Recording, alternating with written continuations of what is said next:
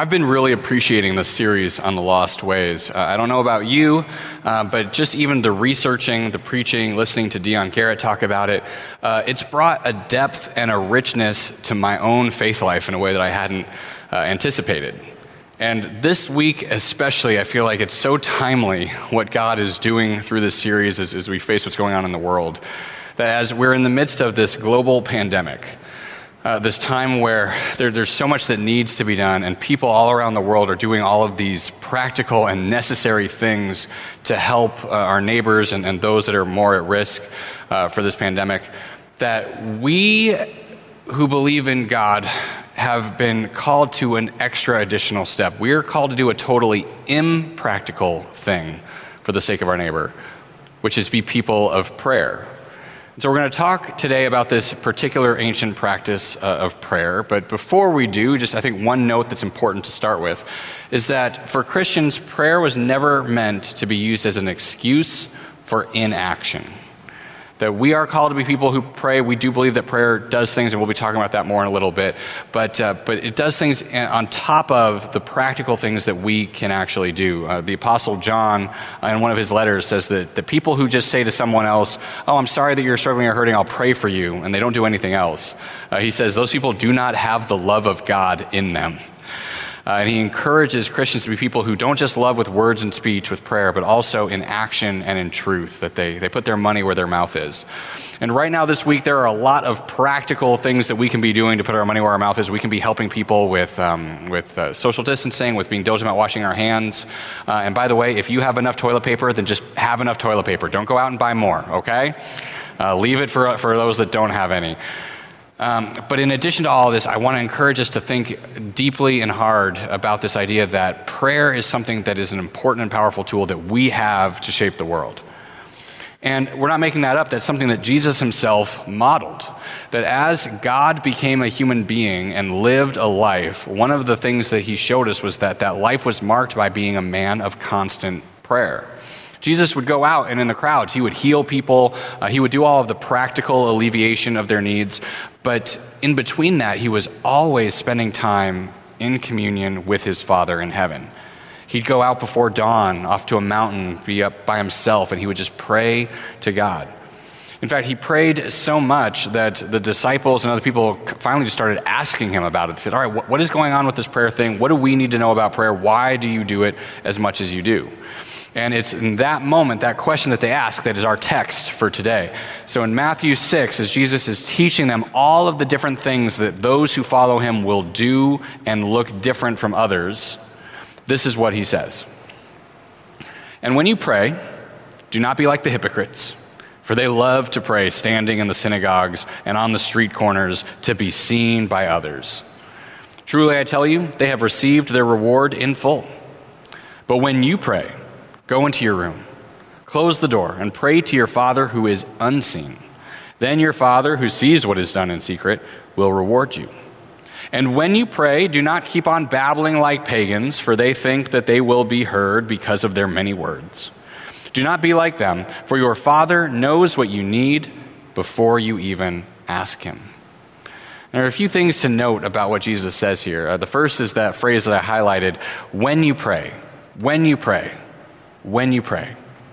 See, some of the ancient practices that we've talked about here uh, in this series are things that are meant for some people for a season. That sometimes it's good to fast. Sometimes it's good to maybe disrupt your comfortable life and go on a pilgrimage and, and see how God meets you there. But this lost way, prayer, is not a sometimes thing. It's, a, it's an all the time thing. It's a, a thing that He didn't say, if you do it if you pray, on occasion if you should happen to pray. What he's saying is when you pray. It's something that we should be doing, and it's an expectation uh, for all of us.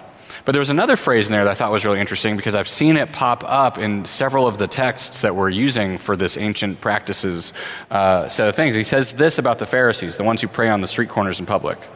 He says, They have received their reward in full. And that looks kind of like a judgment or a condemnation uh, by Jesus towards the Pharisees. But I think he's actually just saying something uh, kind of objectively true. That these practices that we're looking at, these lost ways, God gave them to us for a reason. It's because they're actually good for us. And whether you use them for a faith goal or not, you will find benefit if you do these things. And in fact, we've seen that for all of these practices, right? That fasting seems to have a lot of uh, health benefits to it, and, and it's one of the prevailing trendy things for people to do for their health these days. That fasting can be healthy whether you're doing it for spiritual reasons or not. Or even this idea of pilgrimage, this, this truth that walking is good for anybody. Like, there's no one that walking isn't good for if you're able to do it. Uh, and even people who go on pilgrimages, it's, there's been a rise of, of secular people going on pilgrimages for their own reasons of self discovery. Uh, they're writing books about that. You know, Cheryl Strayed's writing about this. And uh, and yet, what you see is they are finding it. They're actually getting a benefit from pilgrimage, even though they're not doing it in the name of God or to connect more with God. It's beneficial in and of its own self. And prayer is, interestingly enough, the same way. There are scientific studies that seem to show that people in hospitals who are recovering from surgery or sickness, if they are prayed for, they have quicker recovery times and, and more um, and a higher percentage of recovery. Uh, but what's interesting is it doesn't really matter what the faith of the person is or the faith of the person doing the prayer. There's just something about this act of, of speaking with, with intentionality to someone, being mindful about someone's state of being, that seems to have health benefits. Again, regardless of whether you're doing it in the name of Jesus or not. And so there's this picture here that all of these things are actually things that God knew were good for the human being. That our condition is such that fasting, walking, praying, they're, they're good for us aside from any additional benefit, spiritual benefit that we would, we would get out of them. And that's what Jesus is alluding to here. He says, Look, guys, this is a good thing to do. You're going to have a reward. If you want the, the Pharisees, if you want respect from others, all right, you'll get that. If you want health benefits, you'll get that too. But then he offers us a path to something better.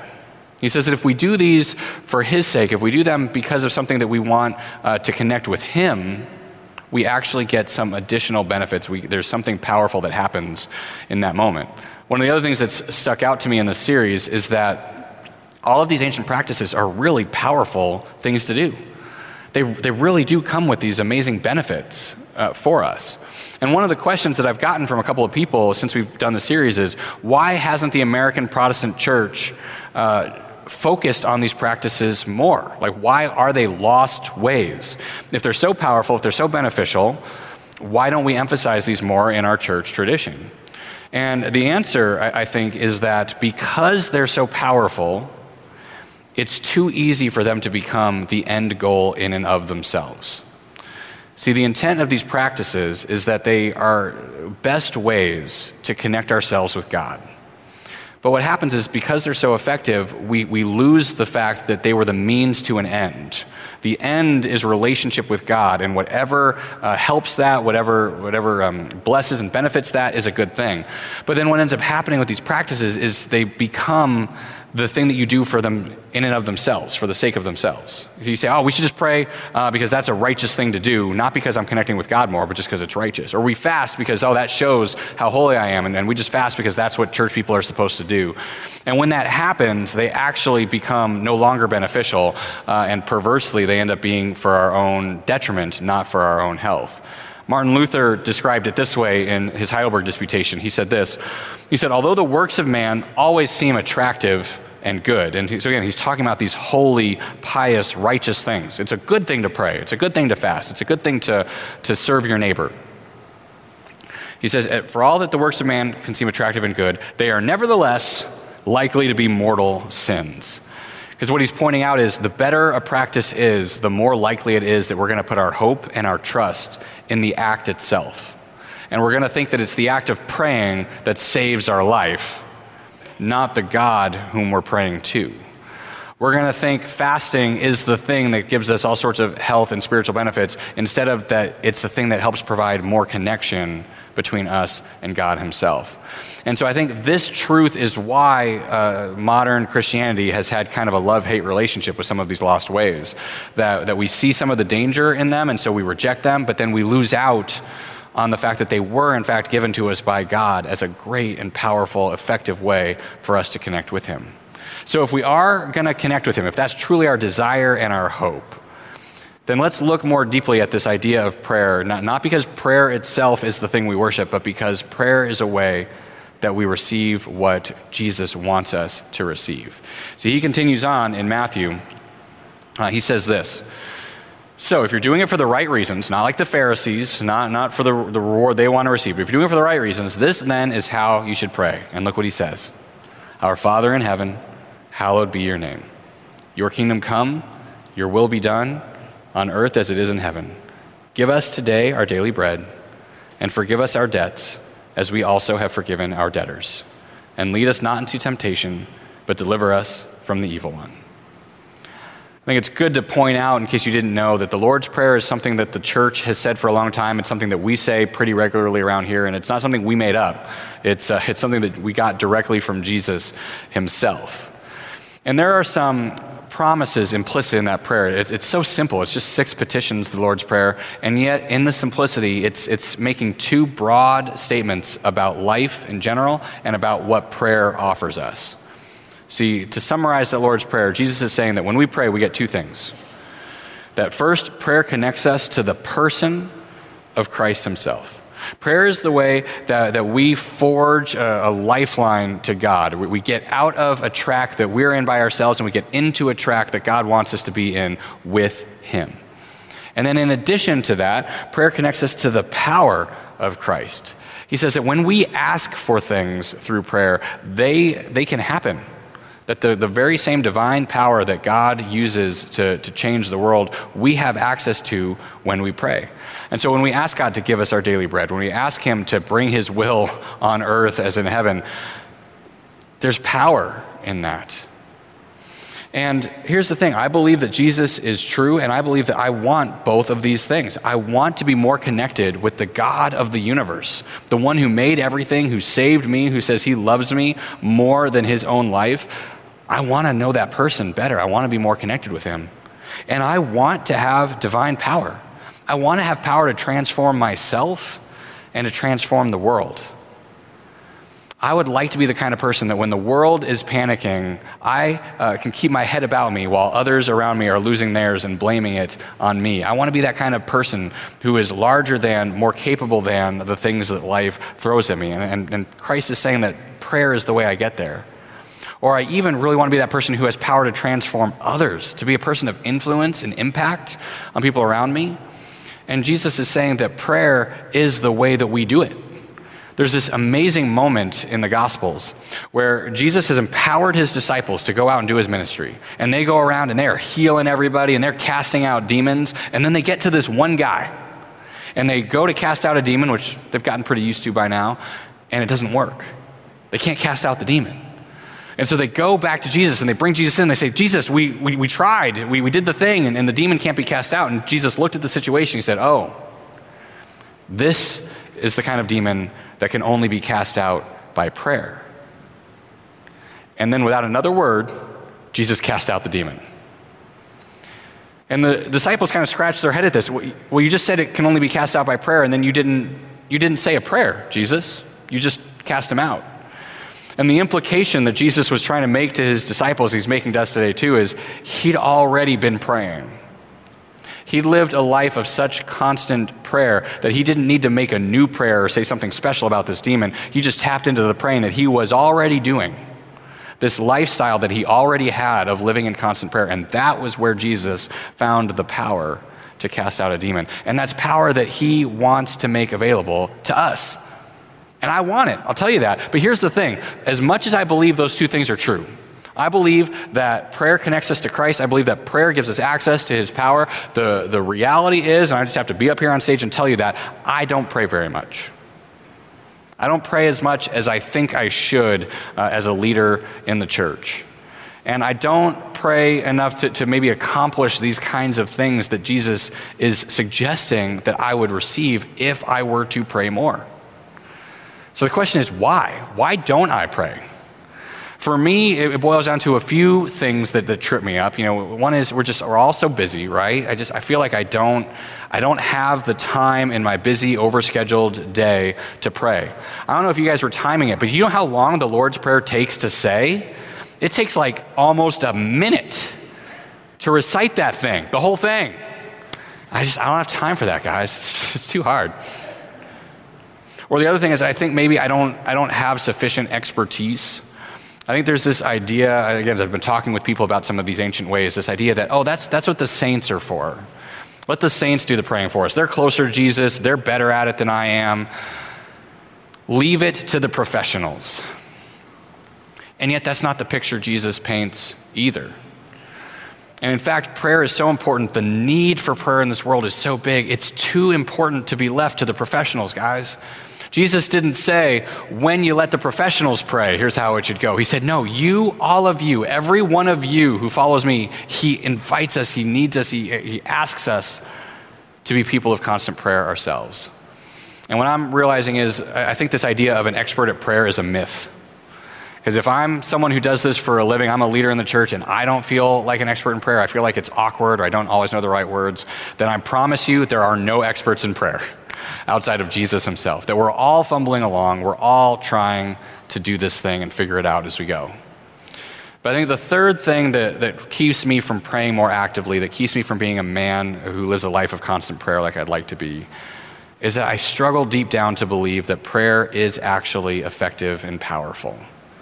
I've had the experience, and I'm sure you have too, where I prayed for the thing and it was important and it mattered to me, and it didn't happen. And so then you try to keep praying, even in, in that despair. And you know, well, I know I'm supposed to. And so you, you pray out of obligation uh, and guilt and expectation. Well, it's something we're supposed to do. Jesus ordered us to do it. But there's only so long you can keep that up. There's only so many times you can pray and go to your knees when you don't feel or see like anything is happening. And obligation can keep you going for so long, but eventually I peter out. And as I was researching and thinking about this and praying about this this week, a, an image came from one of the, the people I was reading, and it was really helpful and powerful to me.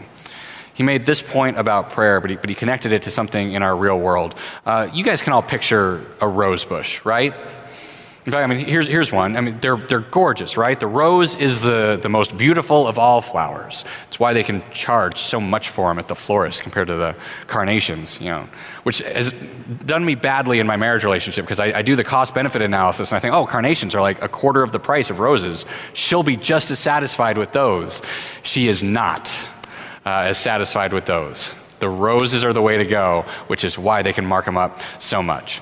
Uh, in fact, when my wife and I bought our first house, there was uh, this signature piece to it. It had a giant rose bush right next to the front door, and it was part of what made the house look so appealing. And so we bought the house, not just for the rose bush, for other reasons. And then I discovered something to my dismay. As beautiful as that rose bush looked when we bought the house in spring, do you know what rose bushes look like the other 10 months out of the year? They look like this.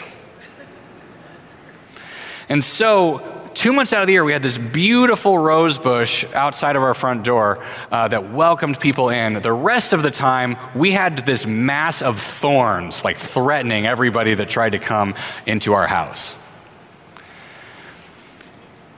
And the fact is, our life is like a rose bush, and prayer is the tool that we use to make our garden flourish. But the thing about a rose bush is that you spend all of this time and effort. You have to water it, and you have to prune it, and you have to nourish it, and put, you know, put the right stuff in the soil. And you do all of this work on your rose bush, and for 10 months, as you're doing that work, it looks like this and there's no fruit, there's no benefit, there's no obvious uh, connection, that gardening, like prayer, does not have a one to one ratio of the effort that you put into it and the blooming that you get at the end of it. But think about how silly it would be for me to come into the house and say, Well, hon, I watered the thorns, didn't do anything. I guess watering is useless. It's, it's not effective, doesn't do anything. Or, honey, I, I, pruned the thorn bush again, and yep, still thorns. Now they're just slightly shorter thorns. Great. But if we would just wait, if we would faithfully do the actions of gardening, there will come a point, maybe in a few weeks, maybe in a few months, where that thing is going to bloom and it is going to be effervescent. This is what our prayer life is, and this is how the power of prayer works. That you don't necessarily make a prayer and immediately see something, but that you're laying the seeds. You're watering the ground. You're tilling the soil. You're, you're trimming the branches. And little by little, after a life of daily doing of those things, there will be a flourishing in your garden. Here's the problem I am a terrible gardener. And I mean that in every sense of the word, both literally and spiritually. It is not appealing to me in the slightest, this idea that I need to spend all of these hours on my knees in dirt with a trowel in the hopes that maybe at some point in the future something will bloom. I'd rather just do some nice, lovely rocks instead. They'll look good, weed them once in a while, it's so much easier. And it's the same with the spiritual life that I, I, I, love to hear this idea that, that my prayers are a thing that, that slowly but steadily are working towards some future uh, blooming and, and flowering in my life. But it's such an inconsistent and a vague hope that it, it, I just get beat down again. It's hard for me to actually think that going to my knees every day is going to change anything. And then I get stuck in this, uh, in this cycle of, of guilt and despair like I, I, try for a while and I pray for a while, and then, then I, am not able to keep it up because I didn't see any fruit. And then I feel bad about it, and then I feel despairing about it. But then I pull myself up and say, No, I got to try again. And I try, and I just start the cycle all over. And in the midst of that negative, despairing cycle, I was reminded, and I want to remind you of the words of John Kleinig, this, this truth about these gardens that are constantly being tended of our own lives. This is what John Kleinig said. He said, We are not left by ourselves to find our way in prayer. Jesus helps us at every step. Long before we ever began to pray, He was praying for us and our salvation. Whether we pray or don't pray, whether we are asleep or awake, He is constantly praying for us. However, He does not just pray for us, He prays with us so that we can join Him in His praying. This was the reminder I needed this week that ultimately I am not the gardener of my own garden. That Christ has been watering and tending and pruning and doing life bringing work in my life before I even knew it was happening. He was a man of prayer and still is, as he sits at the right hand of his Father. He is still praying for us and our salvation. This is the man who, while he was on earth, got up in the morning to pray who, while he was being whipped and mocked and led to the cross, he prayed in that moment, Father, forgive them because they don't know what they're doing. And he has been praying for you since before you were born. And I promise you that every good thing you've had in your life, every moment of flowering or blooming in your garden has happened because your holy gardener was praying for you. And now that can break the cycle of guilt and obligation and legalism. As Kleinig says, if we ever if, if we pray or if we don't pray, if we're awake or even if we're sleeping, those prayers of Christ are powerful and effective in your life and mine. But then he invites us to garden with him. And I don't know about you, but that is so much more appealing to me to know that there's a garden that's going to bloom regardless of my efforts, but that I'm just invited to participate in it. And now all of the doubts and all of the fears and all of the worries that, that I might plant the seeds wrong, you know, even right now, I'm sure hoping those seeds that we just planted last week come up. I'm really praying that they will. And I don't know because I'm a terrible gardener. I trust the people that got them for us. They know what they're doing, I hope. Instead of it having to be a thing that we do out of, out of fear or concern or trying to build something better in our garden, we're just invited to participate in the work that Christ has already been doing in our lives. Prayer can be a thing we do out of joy for joining into this act with God. And it's not only something that we join into with God for the sake of that we're going to get some, some power and some connection with Him. We're also then joining with all the other people, the bride of Christ, the people who are praying now and the people who have been praying long before. Robert Benson, uh, another uh, Christian writer, has this theory that the thing that has sustained the church for 6,000 years is that people have been praying at every generation without break. He says this He says, For 6,000 years, the faithful began their days with the cry of, Lord, open our lips. They began their days with prayer. And together, the different generations have formed a great river of prayer that has rolled across the centuries offered by the unknown and the unseen saints, people just like you, just like me. The histories never remembered their names, and yet they contributed to this great river of prayer that sustained the church. And now it is our turn. This river that's been flowing for millennia continues to flow today, and we're invited to wade into it ourselves, to continue that progression that, that went long before us and will continue long after us. We get to join in the tide of prayer with God and with all the body of believers. So, from that perspective, what does it look like practically to live a life in constant prayer. When we've walked away from guilt or obligation or this idea that, that we have to do something to, to fix and, and, and sustain our own gardens, what can it look like to be people who, who willingly, joyfully wade into that river of prayer? And I got a few thoughts on that for you as we, as we close up. The first is that I had to break through something myself a couple of years ago, and it's changed my life. I promise you it has. This idea of actually intentionally tracking my habits that starting about two and a half, three years ago, I picked a maximum of four things at any given time.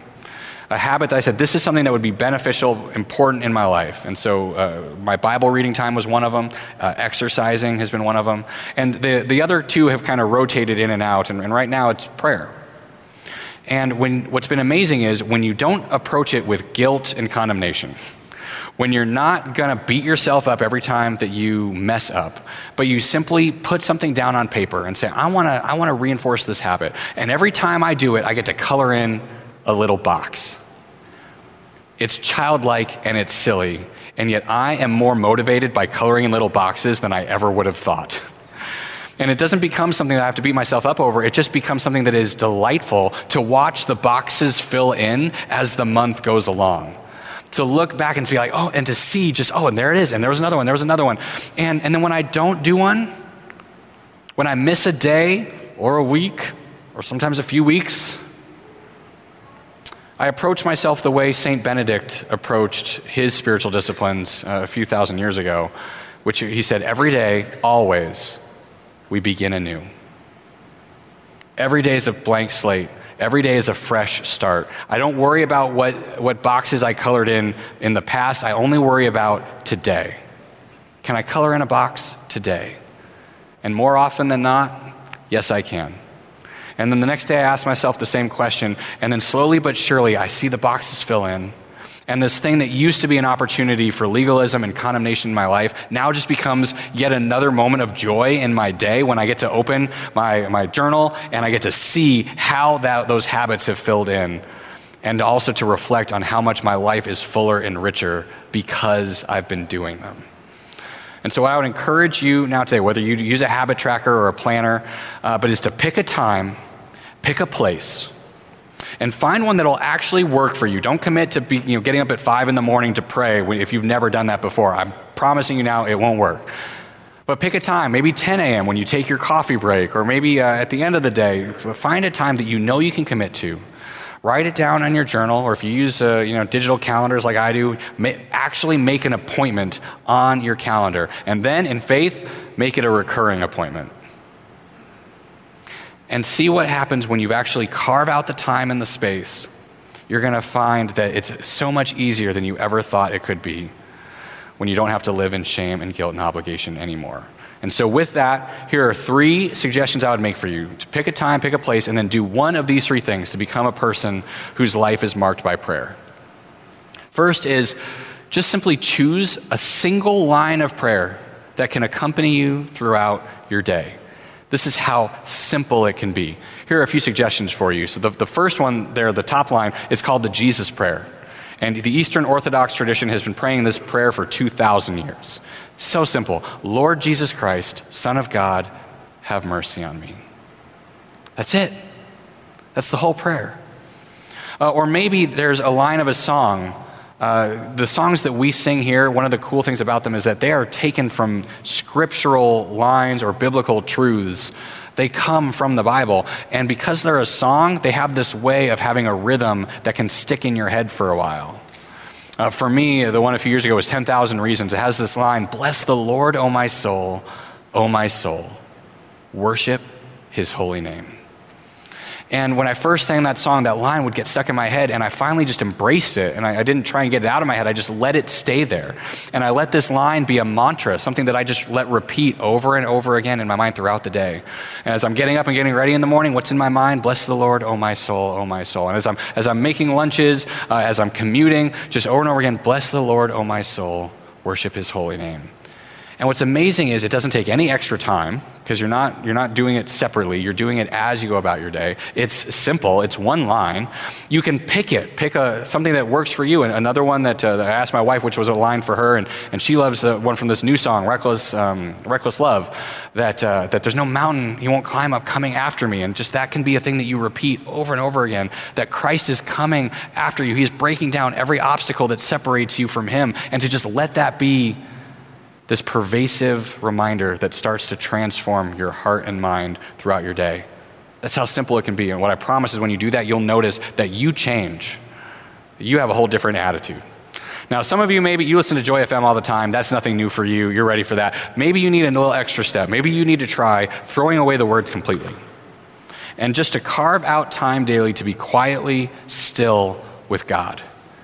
I know one of the things that trips me up, and I think trips up a lot of people, is this idea that we're not the prayer experts. We don't know the right things to say. And so let me give you an encouragement that comes from the Apostle Paul himself in Romans chapter 8. Paul says this He says, The Holy Spirit helps us in our weakness.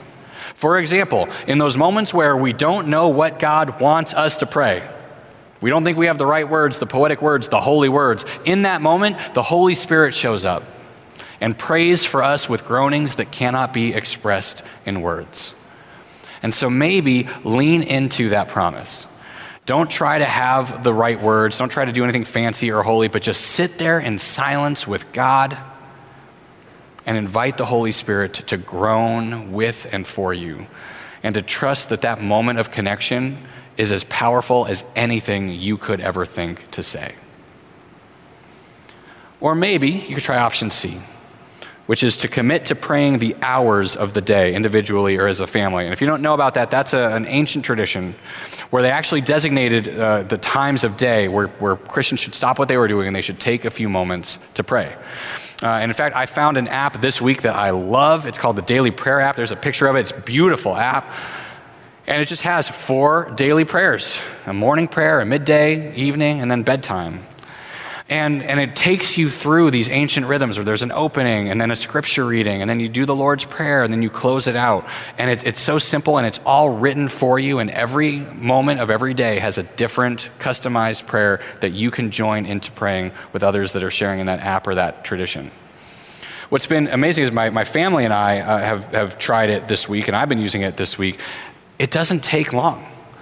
Uh, if the scripture reading is a little long, it can maybe take up to about nine minutes. But the actual prayers themselves you can do in about three minutes.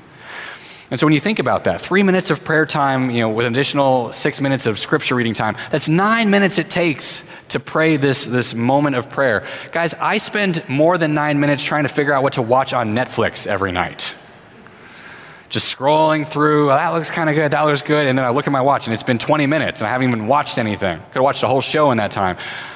I've got nine minutes in my day. And I think maybe you do too. And so maybe just pick one time. Pick maybe just the morning prayer, or just the bedtime prayer, or maybe just the midday if lunch is probably the, the best way for you to carve something out. Or maybe pick two of them, or all four of them if you're really feeling your oats. But pick something and just try it. Go through it. I think what you'll notice is whether you're only doing it one time a day, up to four times a day, I think you'll notice that the, the spaces in between start to be different as well. That when we become people who commit to this habit of praying in whatever form it is, again, none of these are better than another. It's just which one seems like it fits you better in the season or which one Christ is prompting you to do in this moment. But when you do any of these, when, when you commit to this habit of prayer, not only do your prayers change, but the rest of your day changes too. And so I encourage you to join with me in, in trying to embrace this very lost way of our church. To trust that Jesus is doing something in your life, and to join in the prayers of your gardener as he is blooming many things in your garden. Would you pray with me now? Lord God, I give you thanks that you know how you wired us and you designed us to live in certain ways for our own good, not, not for your own selfish vanity. And so, Lord, right here, right now, I thank you that you are a God of prayer, that you sent your Son to pray for us, and that he has been praying for our salvation, that he has been tending to our gardens our entire lives. And so, Lord, right now I pray that your Holy Spirit would be powerful in our lives, that you would, with your divine power, prompt us to take a next step of prayer ourselves. Not out of necessity or guilt, but simply out of the joy of joining with you in a mighty and powerful work, trusting that the more we walk with you in this way, the more our lives will be transformed and the more of an impact we will make on a desperate and hurting world. We pray this in your holy name. Amen.